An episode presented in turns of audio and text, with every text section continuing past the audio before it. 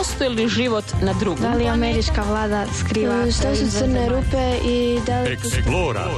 Obračun sa zagonetkama. HRT Radio Pula.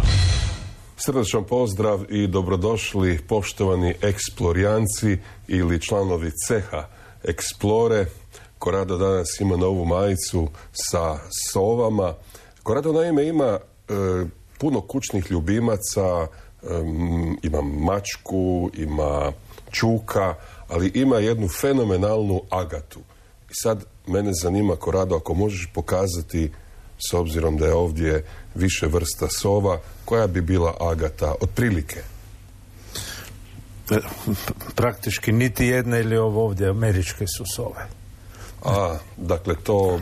Šumska sova je prije 20 i nešto godina nađena, zgažena i tada se još moglo i pomagati životinjama. Lovačka društva su imali pravo imati voljeru i spašavati. Danas je to zakonom zabranjeno, tako da je jako komplicirano spašavati divlje životinje koje su ranjene. Morat ćemo napraviti u Istri pravo jednu veterinarsku stanicu i sklonište jer nije praktično voziti za Beli ili za Šibenik. Znači u slučaju da se desi da imaš nekog grabežljica, sokola, nešto ranjenoga, mi nemamo načina za ga u Istri zbran, e, Da, mi, mi smo bili našli jednog e, takvog jastreba i nažalost jedina je opcija bila staviti ga u krletku i onda autobusom za Šibenik. Nažalost nije preživio u, u autobusu u mjestu predviđenom za kofere. Naprosto trebamo imati jedan centar u Istri, samo što nikako da ga napravimo. Ideja je bila, teško je naći ljude i velika je obaveza.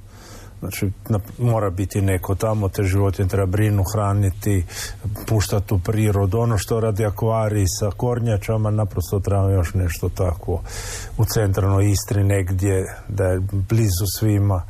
Mi smo imali ideju, trenutno nemamo ljude za to. Imamo čak i znanja, iskustva, dalo bi se složiti, ali fali nam ljudi za moći napraviti dežurstvo. Da, ali Pulski akvarij bio je privatna inicijativa i još uvijek je to u privatnom vlasništvu. Doduše imali su sreću što su doista e, nailazili na razumijevanje i otvorena vrata, tako da su sada od jednog malog e, skučenog akvarija doista se proširili, ali jednostavno kao i sa svim privatnim inicijativama. Ljudi te u našoj državi gledaju kao a mogu možda reći s oproštenjem lopova, kao nekoga ko želi e, prevariti, preveslati, ne znam, e, državu, društvo, sve oko sebe. A to vaš za centar u Šibeniku i on postoji po duhu svetome.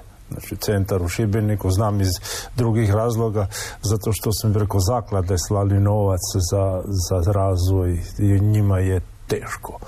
Tako da, da, tako je.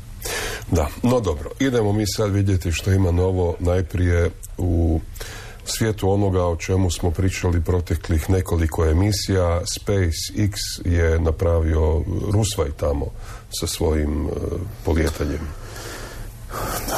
Pokušavam uh, opisati Rusvaj i, i zašto su to napravili. Znači, raketa je to najmoćnija raketa koja je ikad napravljena. To znači pričamo o, o, o desecima tisućama tona pritiska plinova koji idu 4 km u sekundi. I ideja je bila sad za jednom će izdržati postolje i upotrebili su aluminatni cement kakav proizvodi cementara u Puli. Znači to nisu obični cementi, to su cementi koji izdrže jako visoke temperature, kemijske spojeve i oni su napravili podlogu od toga s idejom da će izdržati i nije izdržalo. Znači kad su upalili te motore, letili su blokovi od nekoliko tona betona. I kada se pogleda ne samo to, nego sve naokolo, od oštećenih automobila, rezervara, očerupanih cijevi, izolacija, limovi koji su bili za zaštitu, kućice za dizalicu, ono sve izgleda kao umjetničko dijelo. To je toliko dobro narešetano sa komadima betona koji su letili brzinom da su prolazili kroz čeličnu ploču, da to sad da ga ima bi ga stavio na zid koliko lijepo zlata ploča onako na, na, na, natučena. Otprilike nalikuje onome što je radio Jackson Pollock kada je špricao Da li su rupe gore? Jer je ovo prolazilo kroz taj lim i, i na drugim limovima iza se vidi još makada od ovoga što je proletilo preko. E, uglavnom niko nije od njih očekivao da će taj motor toliko raskopati i to, toliki štetu napraviti. I onda su se ljudi zezli da su napravili raketu koja se može više puta koristiti, ali toranj za ispaljivanje samo jednom. Da. I nije dobro. Znači imaju nevjerovatnog posla, trebaju skretače plamena napraviti to.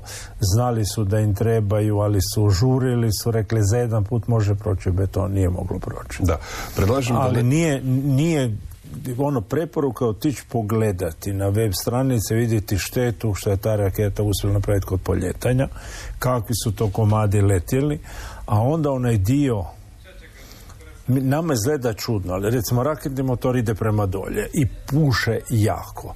Ali kada ide tom brzinom, e, tlak nije jednako raspoređen, između njih postoji skoro prostor bez e, zraka sa vakumom. I onda komad koji se otkine dolje ide vertikalno gore. I dva motora, stvari tri motora su odmah na početku dobili velike blokove betone, uništeni su prije poljetanja, samo kod paljenja a neki su dobili po fenjeru toliko i ono što je najgori dio dobila je turbina za pritisak za hidrauliku. Jednog trenutka oni su ostali bez pritiska hidraulike i nisu mogli upravljati sa motorima. I tada su odlučili stisnuti gumb za samo uništenje da ne bi palo dolje. Znači oni su poslali signal neka se raketa uništi. Da. E, predlažem da još malo zaokružimo tu temu o e, svemiru i astroaktivnostima. Naime, u našoj špici koja je stara, pa ne znam koliko već, 17 godina, ja mislim da, ili, ili više. Dodaš. Skoro 25. Pre, 20 smo prošli. Da, 20. 20 će biti, 21. No dobro, e, što su crne rupe? To je, to je onako prepoznatljivo i, i svi znaju tu našu špicu. E, slušatelj e, pita u svom pitanju e, zna li se ili se pretpostavlja što je u crnoj rupi? Svake godine različito. Znači ono je dio koji treba reći da znanost nije fiksna, nije dogma i da znanost ide tako da netko koji ima bolju ideju ruši sve ono što su napravili prije njega. Znači, kad smo mi počeli emisiju i kad se smije šta su crne rupe i kad bi ja odgovorio sa onim što je znanost tog trenutka, danas bi to bilo skoro smiješno. Znači, mi smo u tih 20 i nešto godina pogled na crne rupe jako promijenili za početak crne rupe nisu crne, nego su najsvjetliji objekti u svemiru. Ne one, nego su zamotane u materijal koji pada i njih zovemo i kvazari. Znači kvazar je crna rupa, samo što upravo jede pa se vidi koliko svijetli. E, onaj dio koji smo naučili da kad imamo kolaps zvijezde u crnu rupu, da nemamo supernovu, što smo mislili prije. Znači, ako imamo zvijezdu koja umire i nastane neutronska zvijezda, onda imamo silni bljesak, imamo supernovu. Ako nastaje crna rupa, naprosto vup i nema. Znači, piva progutano sve unutra. Onda dolazimo do matematičara koji počinju tvrditi da ako se crna rupa kod kolapsa vrti, a mora se vrtiti, znači mora biti zadovoljen no to svojstvo očuvanja energije, da unutra prostor, vrijeme ne teku jednako u cijeloj toj sferi crne rupe. I da ona ima nešto što se zove deformacije e, uglavnom e, može gubiti energiju ne samo e, Hawkinovim zračenjem nego može i na polovima nešto bježati. Znači topologija matematička unutar crne rupe nije svugdje jednaka a onda u starim knjigama piše da sav materijal se stisne u nešto što je matematička točka. Izgleda neće ići jer u trenutku kad se ona stisne prostor i vrijeme počne toliko skakati da je vjerojatno ona ispunjena sve do singulariteta. Uglavnom, svaka godina druga priča, drugi matematičari, drugi dokazi, a zadnje ono što je jako veliko ako se pokaže da je istina, da svemir se ubrzano širi zato što crne rupe jedu tamnu tvar. I da one su se jako udebljale od trenutka kad je počeo svemir do danas. Znači one su krenule sa stotinama masa sunca da bi danas imale desetke milijardi masa sunca. Znači da cijelo vrijeme nešto jedu, ali to ne vidimo sve što što jedu, znači da jedu tamnu tvar. U kojem se pravcu širi svemir? Da li se širi e, svugdje istovremeno prema van ili postoji nešto drugo? Ne postoji prema van. Znači, sve, i, ne, i obično se nacrta na balonu neke točkice pa pušeš pa se te točkice raz... On se ne svemir tako. Svemir je pun. Znači on je jedan prostor koji povećava volumen i u, njo, u tem volumenu svaka točkica se raz, razvlači i to u tri dimenzije, ne u dvije. Ali nema mjesto kamo ide. Jer svemir sam po sebi stvara vrijeme i prostor. Da li postoji u prirodi nešto čime to sad možemo oslikati ili, ili usporediti? Dakle, ono kako ti znaš često reći, on se širi kao nešto, neki primjer iz prirode. Ne, no ono koji se uzima, obično se uzme balon, nacrta se točkice na njemu, onda pušeš i onda vidiš da svaka točkica se od druge udaljava jednakom brzinom. Ali zapravo je to... Ali je u tri dimenzije, znači nije na balonu, nego u trećoj dimenziji. Ali to znači da se on širi i prema unutra? Ne, ne, ne, samo prema van. Nema prema unutra. Znači udaljenost između dvije točkice je uvijek ista. Zamislimo da imamo kubni metar i da svaki onaj e, kubni centimetar ima jednu točkicu. I ako ga pretvoriš u 10 metara kubnih, onda će te točkice biti više udaljene jedno od druge. Da, ono što mi nije jasno je ako su one e, čitavo vrijeme udaljenije jedna od druge, s obzirom da se svemir širi, onda moraju u jednom trenutku se jedna drugoj neka i približiti. Ne, širi se prostor. Znači, udaljenost među svima se širi. Gledaj, Elvis, ili su naš slušatelj koji je to pitao. To važi za velike dimenzije. Ako uzmemo našu galaksiju i Andromedinu galaksiju koji su si blizu, to ne važi za njih zato što tu djeluje gravitacijska sila i one se približavaju jedna drugoj. Ali samo zato što postoji gravitacija koja to radi, ali svojstvo prostora je da se ono širi. I već se toliko proširilo da ako uzmemo jedan rub od onoga što mi vidimo i drugi dio ono što vidimo, njihova međusobno širenje brže brzine svjetlosti. Znači jako se taj prostor širi i ubrzava se. Znači on ne samo da se širi, nego se svakim danom širi sve brže, brže i brže.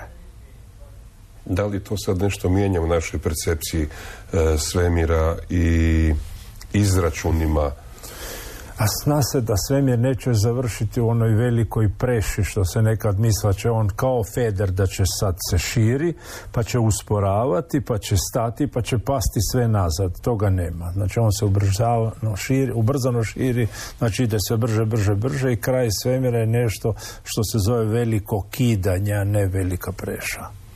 Možemo li mi znati kad će to biti?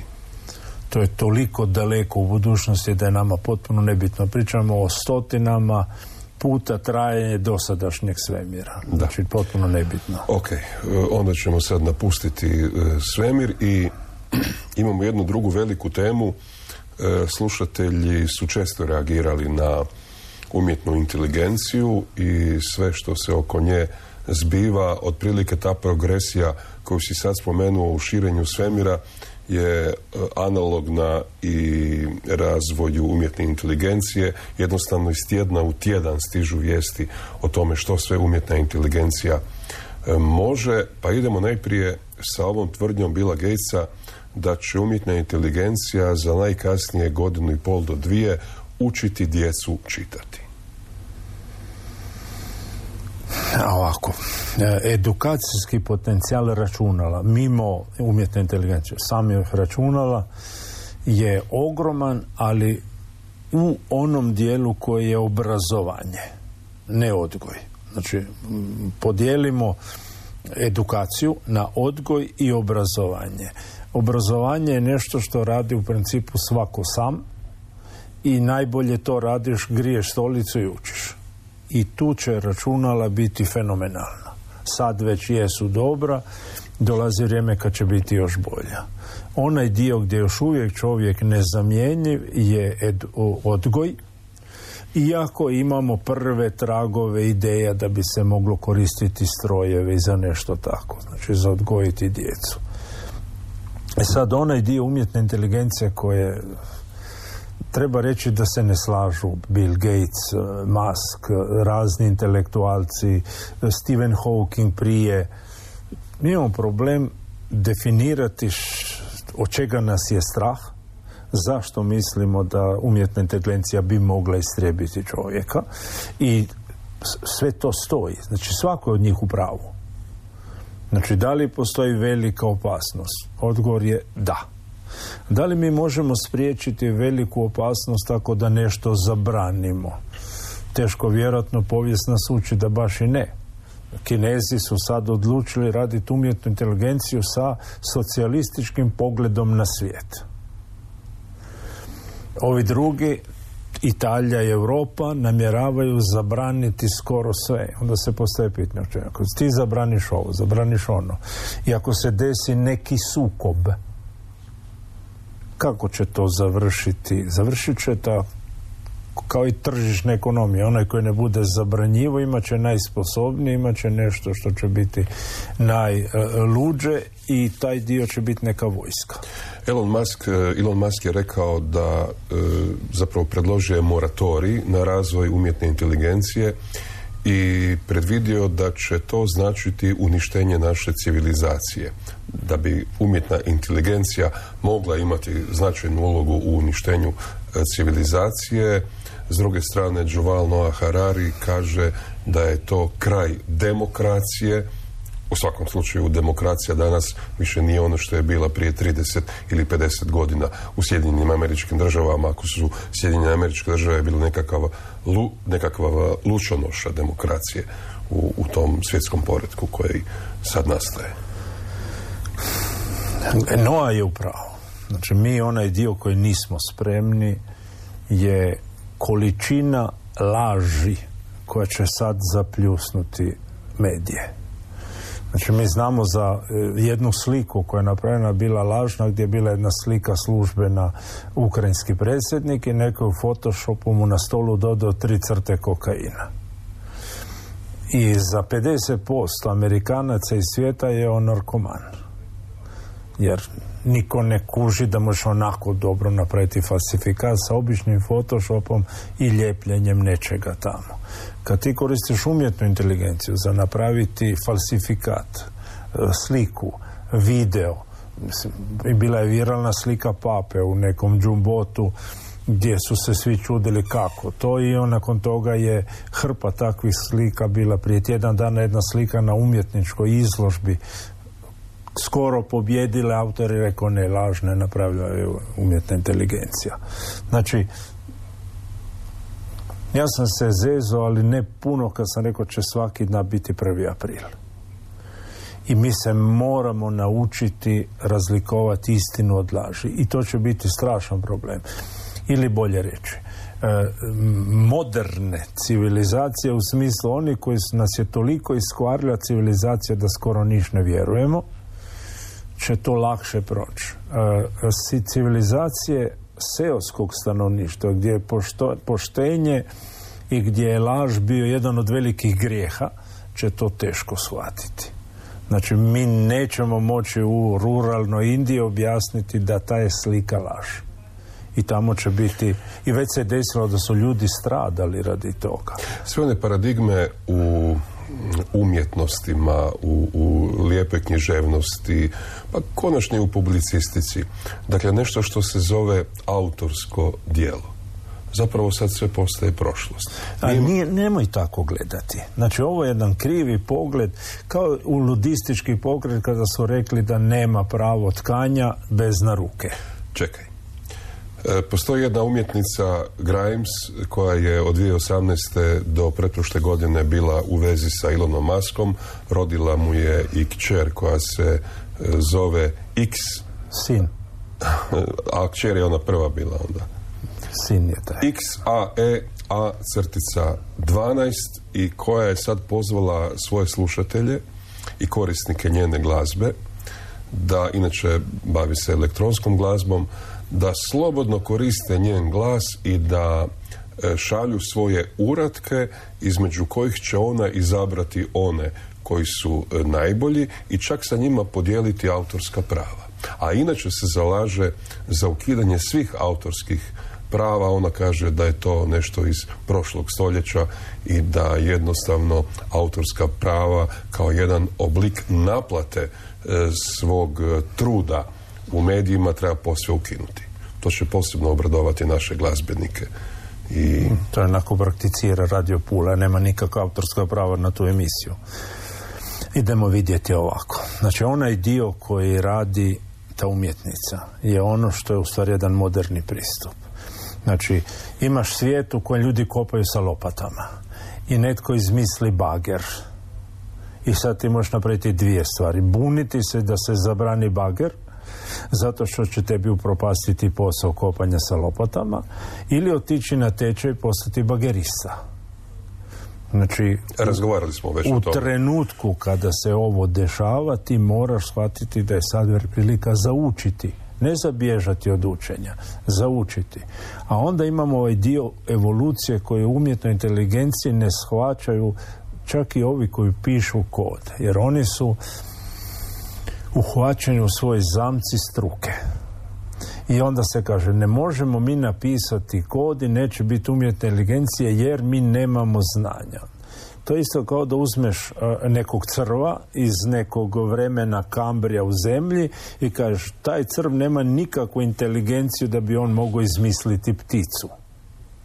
Nije bitna njegova inteligencija, nego mehanizam koji se zove evolucija. U trenutku kada evolucijski algoritmi u software budu takvi da dok mi spavamo, taj kompjuter sebe reprogramirava da bude sve bolji i bolji, idemo u, u ovu eksponencijalnu funkciju, mi ćemo relativno brzo imati stroj koji će biti sposobniji od nas i koji će biti samosvjesan, ali moraju ti algoritmi e, e, evolucije odraditi posao koji su radili u biologiji. Znači ne očekujemo da će ljudi napisati kod da stroj bude bolji, on će to napraviti sam.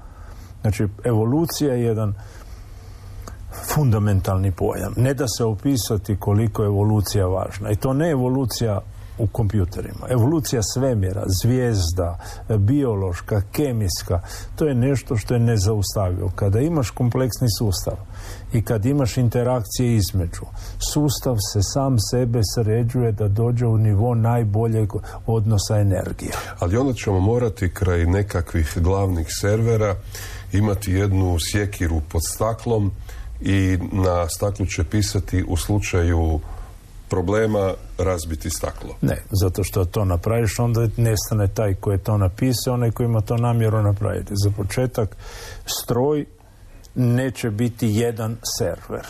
Odmah zaboravimo to. Znači, pričamo o cloudu, pričamo o mreži i to pričamo o tisućama servera raspoređenih svugdje po svijetu, povezani sa 5G mrežom i ne postoji jedno mjesto di udariti. Znači, sljedeća stvar, u slučaju da mi to zbilja napravimo, da namjeravamo gasiti, naravno će stroj znati da smo to napravili, onda će napraviti sve da mi ne znamo da je samosvjesan i to ćemo doznati tek kad to ne budemo mogli napraviti. Ili kada nas Elon Musk i ovi su u krivu kad kaže da je opasno da ćemo mi nestati. Mm, Uzmimo da smo mi umjetna inteligencija, zadnju stvar koju želiš da ti nestane netko koji brine o tvojim generatorima. Za sada smo mi još uvijek neophodni. Jedino što možeš napraviti tako da riješiš se da taj koji to radi nema strasti i da na adrenalin baš mu ne djeluje jako i da to radi više zombi-like nego normalna osoba. Da, zamisli da ta umjetna inteligencija na neki način ima utjecaj na umjetnu oplodnju i na e, konačno način kako je ta Grimes e, rodila, ona uopće nije rodila, imali su zamjensku majku koja je rodila toksina, zamisli da tada ta umjetna inteligencija odluči da je IQ 80 posve dovoljan za održavanje tih generatora i svih ostalih poslova koji se tiču našeg ljudskog upliva u održavanje umjetne inteligencije. Ovo se da jednostavnije riješiti. Znači ti, kada smo mi opasni, e, kada nas uhvati strast, strast je kemijska, kemijsko stanje, dopamina, oksitosin za ljubav i adrenalin.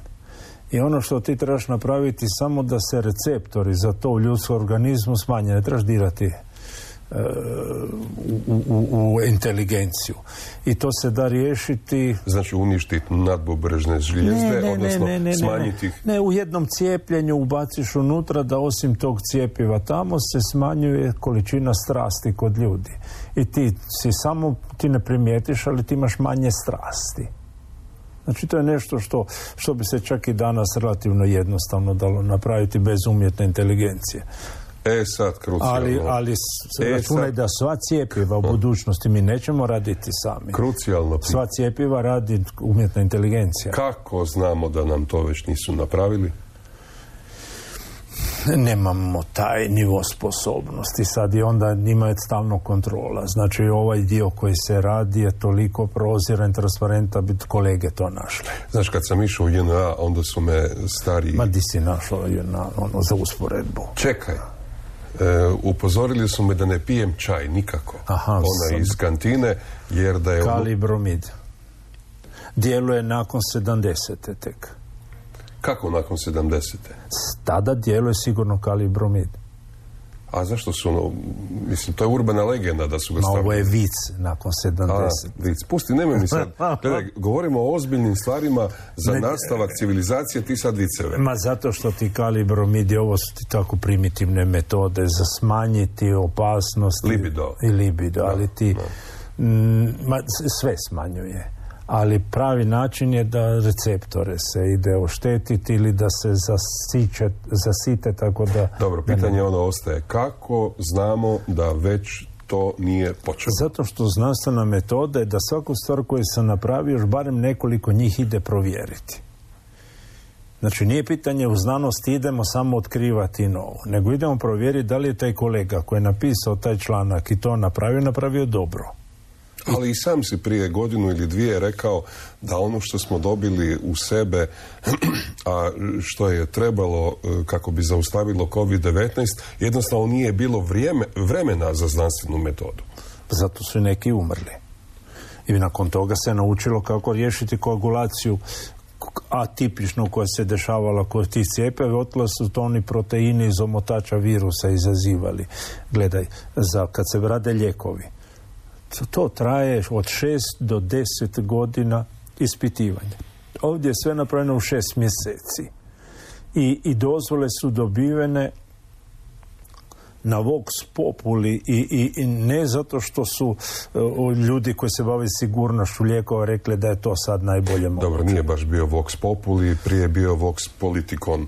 Da, ali politika je to htjela zato što je htjela pokazati da bez njih smo svi mi mrtvi, a u međuvremenu smo mi, potro, test oni su potrošili naših novca kao tri druga svjetska rata.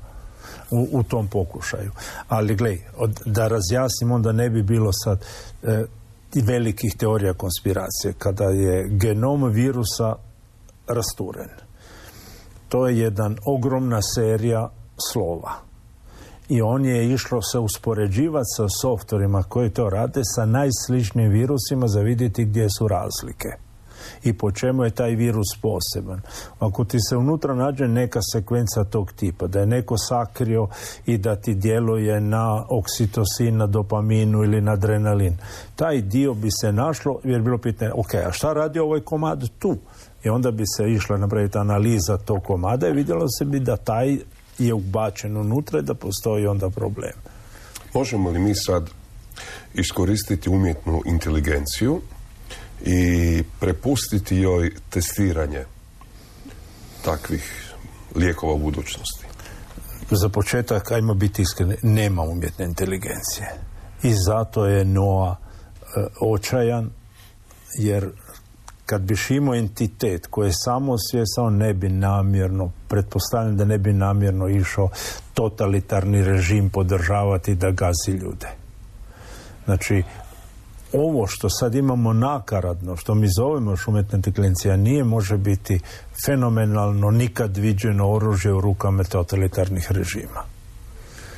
Imamo onu priču da još dalje nismo odlučili šta je bolje, mravinjak ili hrpa žohara mi navijamo za hrpu žohara jer mi se ne damo uklopiti u mravinjake. Svaki naš pojedinac je zbilja čudak u odnosu na neke civilizacije, neke države gdje je samo država bitna. Pa ne samo to, mi imamo to iskustvo za razliku od Talijana, Francuza, Engleza. Mi smo živjeli u mravinjaku u kojem smo vidjeli da oni koji ne zaslužuju napreduju i da oni u koje... Ti se zovu trutovi. Pa dobro, mislim kako god da su se zvali, uglavnom smo ih drugačije zvali, ne trutovi, ali živjeli smo u sustavu u kojem su se ulizice znale penjati po društvenoj ljestvici puno uspješnije od sposobnih ljudi. E šta smo otkrili? Da. Mislim, otkrili smo da taj sustav nema budućnosti. Otkrili smo da je biti žohar u principu bolje nego biti mrav. Samo što taj dokaz je nešto što nažalost postoji mogućnost da budemo gledali sukob ta svijeta u narednih deseta godina. Znači situacija nije bajna i, i Rusija i Ukrajina uopće nisu bitne u ovoj cijeloj priči, nego ono što se mora riješiti u sukobu tih totalitarnih ideja i ovih nazovi demokracija. Mogu slušati reći da nisu demokracije demokracije. Ovakve kakve jesu, nisu, jer to je nešto na pola. Ali recimo to je još uvijek bolje nego, nego ono drugo tamo. U, Americi svakodnevno e, pojavljuju se vijesti koje uvijek moramo staviti u okolnost eventualne nominacije Donalda Trumpa za e, sljedećeg predsjednika te države. Naime, od voditelja, popularnih voditelja e, Fox televizije koja je bila njegov, e, njegova stožerna logistika u izborima pa sve do, ne znam, svaki dan se pojavljuje jedna koju je navodno silovao. Amerika je jedno mjesto gdje imaš jako puno lažnih mjesti, pokušaj da se dobije neki novac sa strane Amerika nije dobro mjesto za to pričati. Znači, da li je predsjednik Trump svetac? Bože sačuvaj. Otprilike koliko je Berlusconi. Znači, taj dio. E, on je prije plaćao nego što je stisnuo negdje na silu. Znači, a onda ovaj dio priče, da li je moralno imati predsjednika tog tipa ili je etika i, i, i da osoba koja predstavlja jednu državu mora imati integritet. Mi smo to izgubili u kulturnom kolapsu prije 30 godina. Znači nije, to je bilo apsolutno nezamislivo u Americi tada. Uh, u Europi je bilo zamislivo zato što Europa više vrckava i te neke norme su drugog tipa.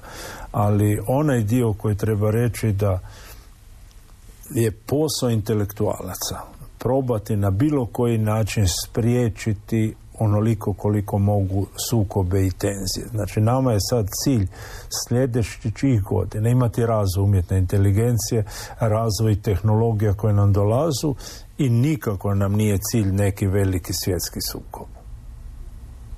Da, nikome nikada nije bio cilj svjetski sukob, ali su svi napravili sve da do njega dođe.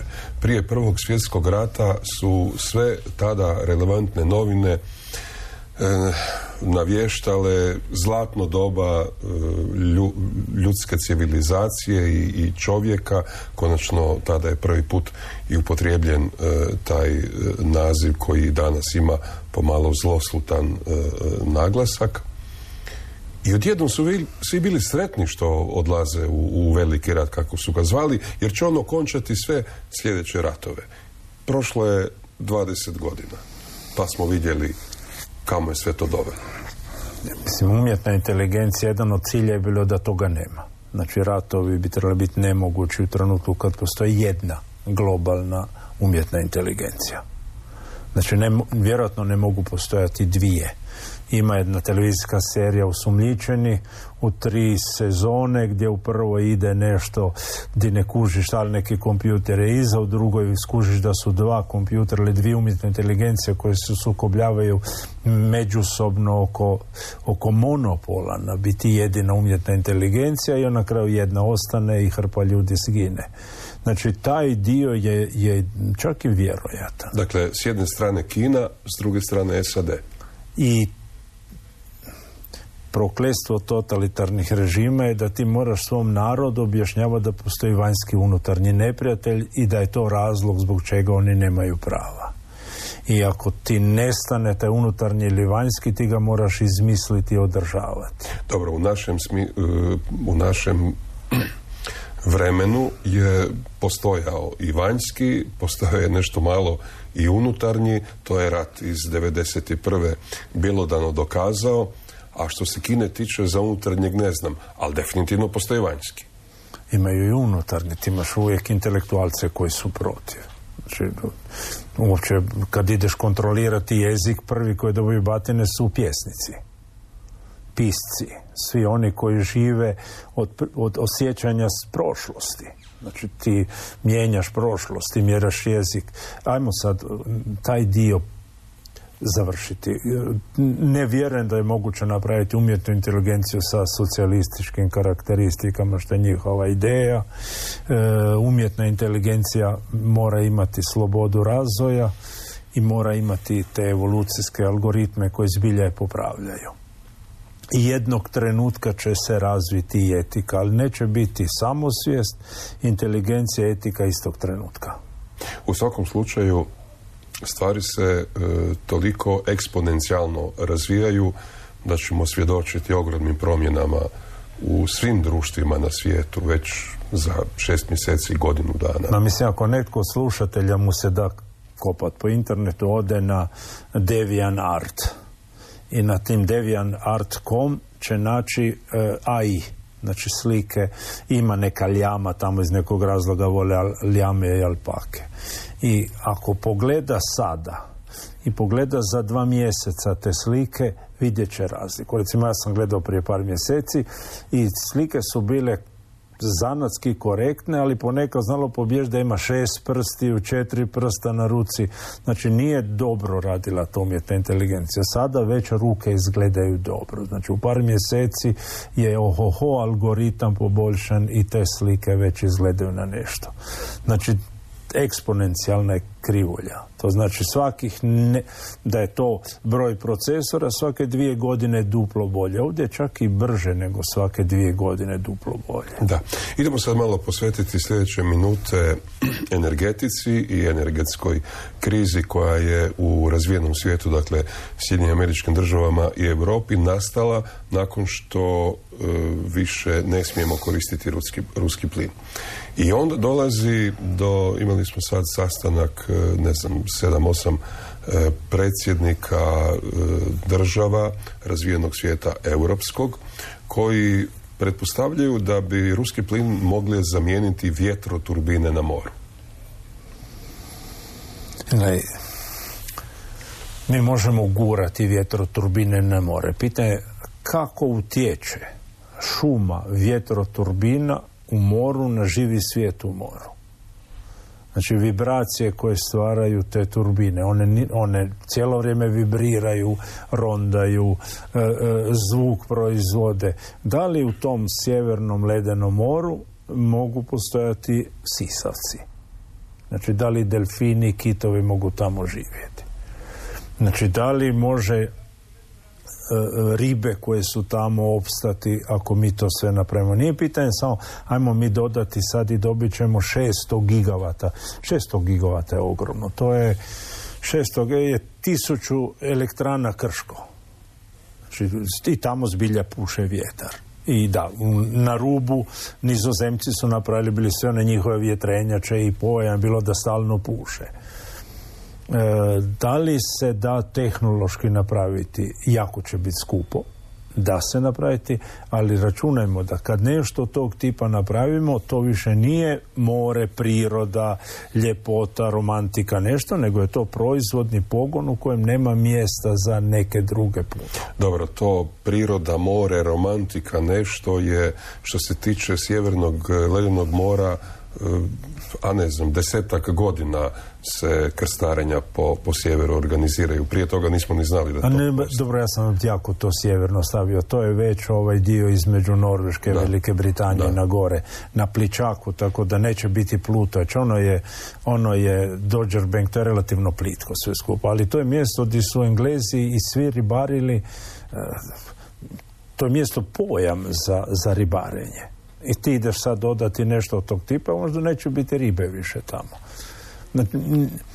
Da ne pričamo da i ove koje mi stavljamo tu melju e, e, e, orlove, bjeloglave supove, te ptice grabljivice nisu nemaju ni oko tako napravljeno da kad lete da gledaju ispred sebe. One lete i gledaju dolje jer dolje je njihov pljen i one znaju da ničega nema na 100 metara visine, osim lopatica vjetrenjača koji ih pokupi ako ne pase. Dobro, ali evolucija kaže da bi se trebali naučiti. Ne, nema brzine. Znači ovo što imamo trenutno broj e, zginutih i broj mladih je u situaciji da pada broj. Znači znamo da je negativno, da je to sad milijun godina, i da to nije tako strašno, onda bi bila evolucija. Evolucija je jako spora. Mi ćemo evoluciju čovjeka morati ubrzati. Ako želimo biti u, u kontaktu sa tim strojevima ko ste sve pametnije i pametnije, onda nećemo moći reći, glej, e, ono, Elvis, nas, nas dva ćemo čekati, će biti. Šta nas dvoje možemo napraviti? Idemo slijediti strojeve. Znači, da li možemo nas dva ubaciti u naš genom nešto, ili nas dvoje i naši slušatelji, ili će to moći samo za meci i djeca. I taj dio je prespor za meci i djeca. To te svaka generacija, 20 toliko godina, nikad kraja. Znači, morat ćemo i mi. Morat ćemo i mi. Tu da ta ideja da će postati homo sapiens novo, onaj koji će ne svaku večer kao kod mobilnih telefona, ali svako toliko updateati operativni sustav. Pa tome zapravo služi ova naša emisija. Da na koliko god je moguće utječemo na slušatelje da se malo updateaju. Da, ne na ovaj način. A osim, osim toga i kad se to bude napravilo, nikad ne biti prvi korisnik. Aha. Znači, jako je važno u, u, u, informatici, ono, pojavi se neka novost, ja ću sad prvi to koristiti. Sad čekaš da vidiš šta će biti iskustva prvi korisnika. Neka drugi kukurić. A onda ćemo vidjeti da li će se isplati. Dobro, još malo o energetici, fiziji i fuziji. Fuzija je velika nada za čovječanstvo. Startupovi niču kao gljive poslije kiše u Americi i izgleda da im i američki zakonodavac ide na ruku. Zato što nisu izjednačili. Nuklearna energija nije sva jednaka. Znači i ovaj fisijska nuklearka ako nešto zaribaš eksplodira. Ova druga ako nešto zaribiš se ugasi. Znači nema taj dio energije viška da može otići u, u požar sama po sebi i onda su oslobodili sve te startupove svih onih sigurnosnih mjera koje idu za, za nuklearnu energiju, tato nastaju ti startupovi toliki i onaj dio di se nadamo da će od silnog broja se naći i onaj pravi koji će nam iznjedriti pravu nuklearnu fuziju koja se isplati. Jer ovo što smo gledali sada, što su radili državni instituti u zadnjih 60 godina je neopisiva skupa katastrofa. Znači, ako uzmemo tokomake razne, uključujući ITER, ako uzmemo stelarator njemački koji su se ispilili od preciznosti izrade i, i, i ti su pokušali sa preciznošću magnetskih polja držati to sve skupa, nigdje to nije rješenje. Tako da ja mislim da će neki šlampavi Amerikanci to riješiti. na način na koji je riješeno i proizvodnja električne energije. Ako je istosmjerna struja nije mogla, onda idemo upotrebiti izmjenično i to se sad upravo radi. Ako ne može istosmjerno magnetsko, u stvari stabilno, konstantno magnetsko polje to napraviti, ajmo upotrebiti impulsno magnetsko polje, pa umjesto da stišćemo čavo sa čekićinom, mlati po čavlu.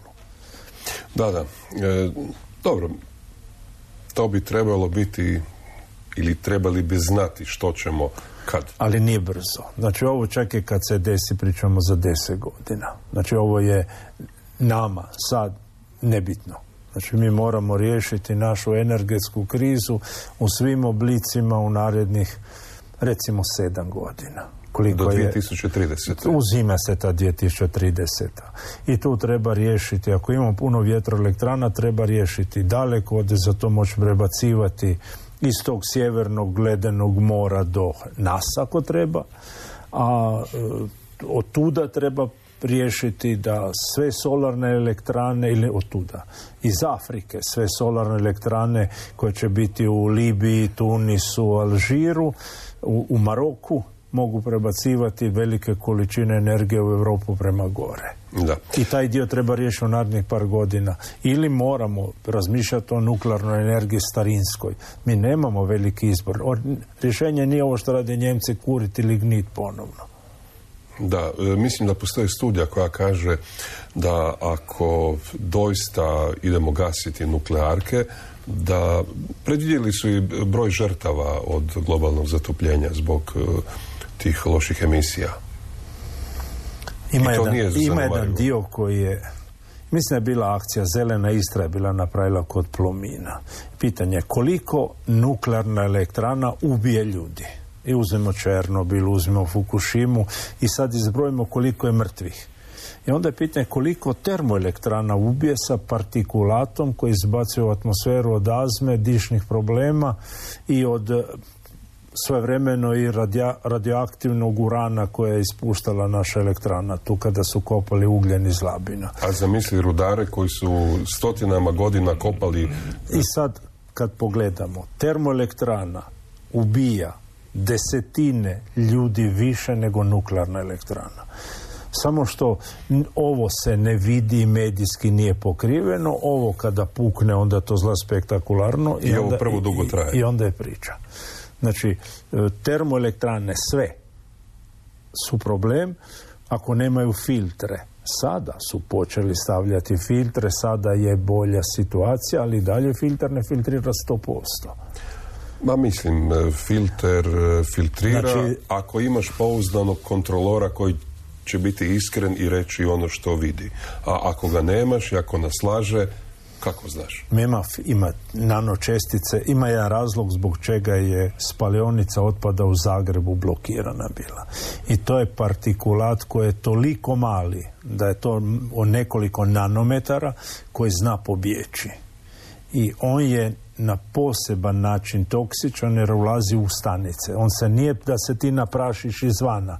On uđe unutra u stanici. Kao mikroplastika i, i tamo se ponaša kao molekula koja radi ti probleme u stanici, a ne možeš ga izbaciti van jednom kad ti uđe silikat ili nešto tog tipa. Da, imamo još jedno zanimljivo pitanje koje ćemo za kraj ostaviti, nakon toga ćemo se oprostiti od naših e, slušatelja i gledatelja i članova ceha i eksplorijanaca. E, vjerojatno slušatelj ima sad dvojbu e, hoće li uložiti u ugradnju implantanta, dakle idemo na dentalnu medicinu, implantanta ili će malo pričekati da znanost e, pronađe način kako će mu izrasti novi zubi? Nađen je nađen, pronađen i to imamo već nekoliko godina, nego problem nije posijati zub, nego ga zadržati na tom mjestu. Znači, da li se može uzeti matične stanice, proizvesti zametak za zub, e, uzeti iglu, nabiti ga u kost i ostaviti tamo da raste zub. Izgleda sve ovako super i to je bilo rečeno da će biti tik tak gotovo. E, taj zametak je mali, šta ako krene izrasteti u mozgu? Znači, problem je kako ga zadržati u vilici dok ne krene rasti Kada se to bude riješilo, recimo da problem će biti relativno jednostavan. Morat ćeš samo žvakati nešto da zna zub u kojem pravcu treba rasti. A, kao zec. I kao ljudi, mi imamo problem ogroman zato što nam djeca danas jedu samo meke stvari i zubi rastu na sve moguće strane tipa e, Japan i Kina. Nemaju oni problem genetski. Oni imaju problem što je sva njihova hrana meka i onda kada se poglede ono e, filmove nešto vidiš da, da zubi rastu jer nisu znali koji je pravac rasta. Ako te jedeš tvrdu i žilavu hranu kada si dijete imaš perfektne zube. Jedite tvrdo i žilavo, a ne kekasto i mekasto. I ne, kako i ne djeci zabraniti žvakanje. Znači ne samo gumu, dasku, šta god uhvate. Znači zubi su napravljeni za gristi sa njima i jedino ta funkcija ih čini zdravom. Znači i kod odraslih jedete li meku hranu, e, veze, zubi, čeljusti padaju. Znači naprosto tre- ne biti dabar, ali, ali ono ne štediti zube. U svakom slučaju, hvala lijepa, poštovani e, članovi našega ceha, svako dobro i doviđenja. Do slušanja. Postoji li život na drugom? Da li američka vlada skriva... Što su crne rupe i da li... Explora. Obračun sa zagonetkama. HRT Radio Pula.